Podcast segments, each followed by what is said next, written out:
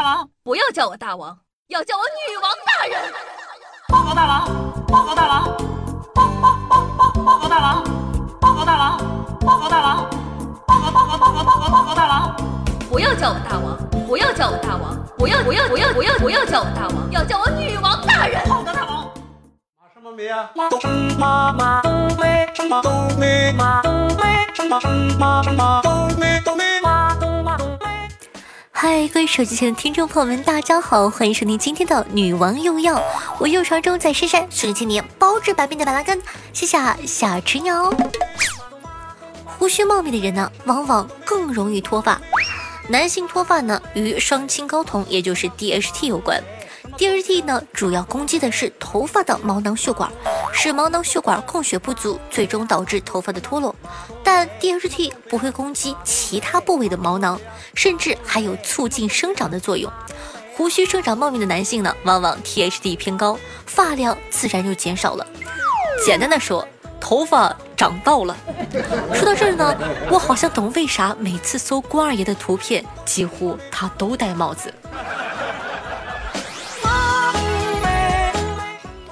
宇航员呢是名副其实的高危职业，所以呢，不同国家的宇航员出发前都有各自的祈福仪式。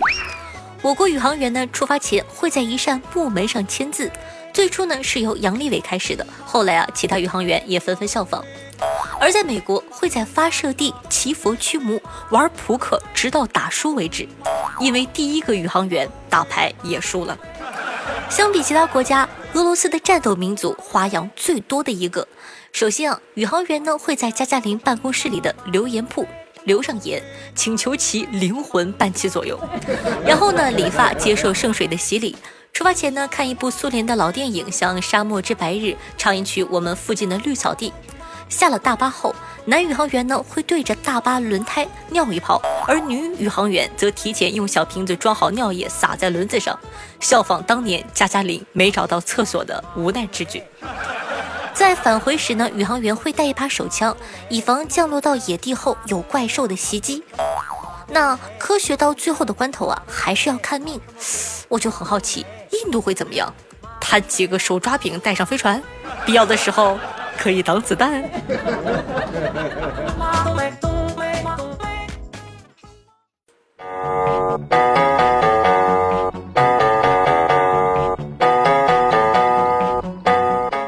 食草类动物呢，如仓鼠、兔子、龙猫等等，基本上都有吃排泄物的习惯。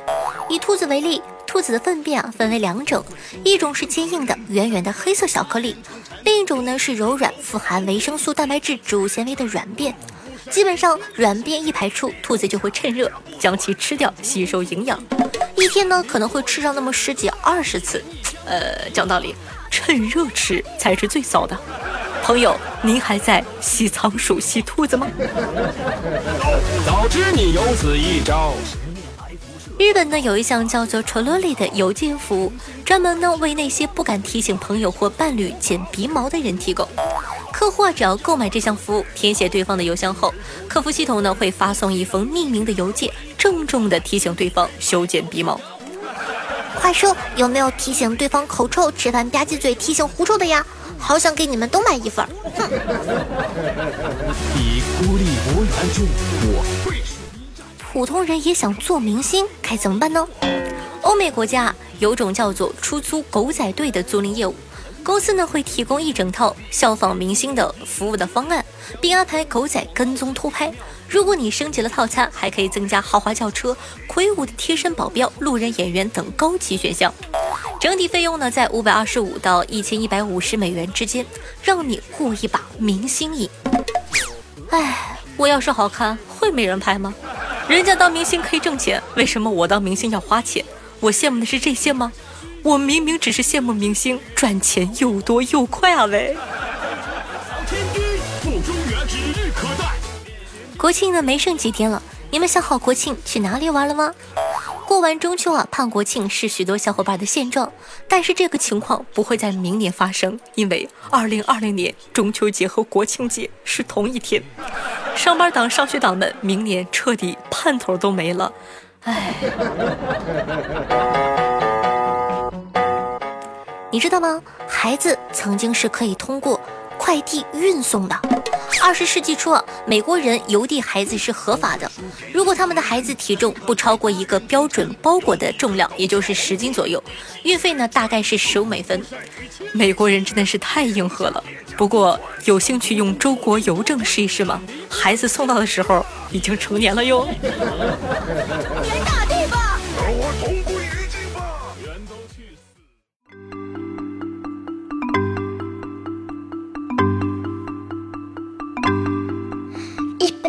现在啊，很多小区呢都会有电梯。平时啊，我们一进电梯就会习惯性的按电梯的关门按钮。但你知道吗？部分电梯的关门按钮啊，只是一种摆设，按下去并不会有实际的作用。但是啊，可以对人的心理产生奇特的影响。这类按钮呢，被称为安慰剂按钮。这可不是我乱编的，人家专业名词就是安慰剂按钮。淘宝的催卖家发货，同理。平时呢，看到电视上警犬啊、军犬威风凛凛、英勇好战，我就开始想一个问题：他们好歹是个公务员，那他们有工资吗？警犬、军犬呢没有工资，但是有编制。你们听一下，有编制，你都没有。那他们有编制，有伙食费。警犬呢每头每天四十五元，军犬呢有八十元左右。看到这个消息，我第一时间就想到，这个钱是给谁呢？如果没人要的话，那就给我吧，我给他们买肉吃。我受过专业训练，绝不偷吃，除非忍不住。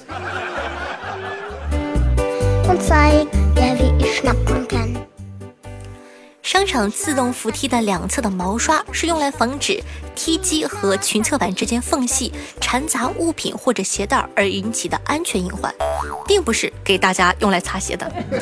当然了，我知道，就算你们听了这条冷知识，也丝毫不会影响你们继续擦鞋。但我还是要说一句，这个擦黑色麂皮面料擦的特别干净。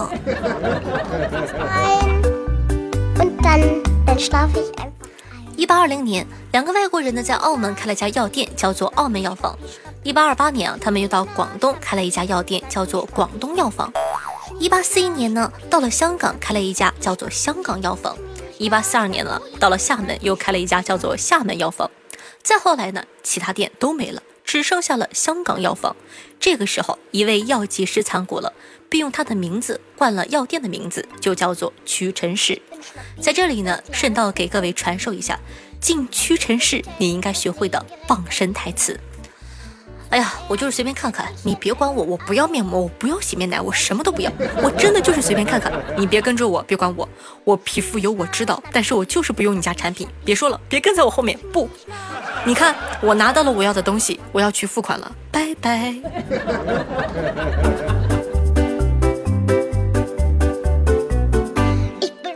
人民币的主要成分啊是棉花，有时候不小心把人民币丢进了洗衣机洗，你会发现纸币呢并没有稀碎，因为啊它根本就不是纯木浆做的，其主要成分呢是棉花。此外，棉花呢不只有白色，还有其他颜色，在新疆石河子就育有棕色的棉花。原来人民币这么便宜，我给你十斤棉花，给我做一万就行，不用多。花完了我再来找你做。有小可爱愿意承包这项业务的吗 ？Ich schnappe gern, das ist mein Lieblingsspiel.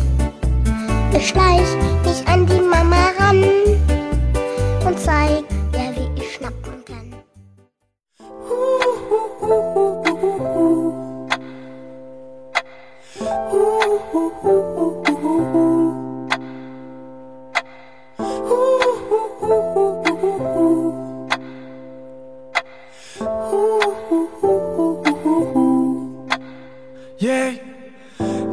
都没有这存在。不知道要做些什么。曾经的想流洒花去。哎，点点滴滴我舍不得还你。好听音乐，开心的心情呢？这样的一首歌曲呢，来自永斌和杨老三合唱的《再也没有》，作为本档的推荐曲目分享给大家，希望你可以喜欢。就像个找不到家的。那今天呢是冷知识专场啊，希望这些可爱的这个小段子、冷知识可以让你在烦躁的生活啊、工作之中带来一丝丝凉意和乐趣。喜欢我们节目宝宝还在等什么呢？赶快点击一下播放页面订阅本专辑《女王有药》，这样的话就不怕以后找不到我了。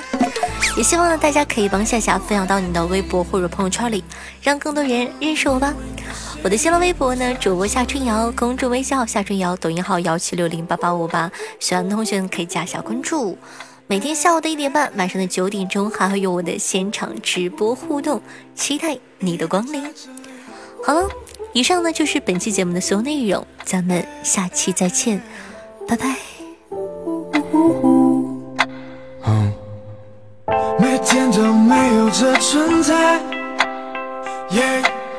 不知道要做些什么，曾经的想留下过去，点点滴滴我舍不得还你，我再也没我再也没有对你的秘密，我确定我再也不会爱你。嗯，因为你心已不在这里。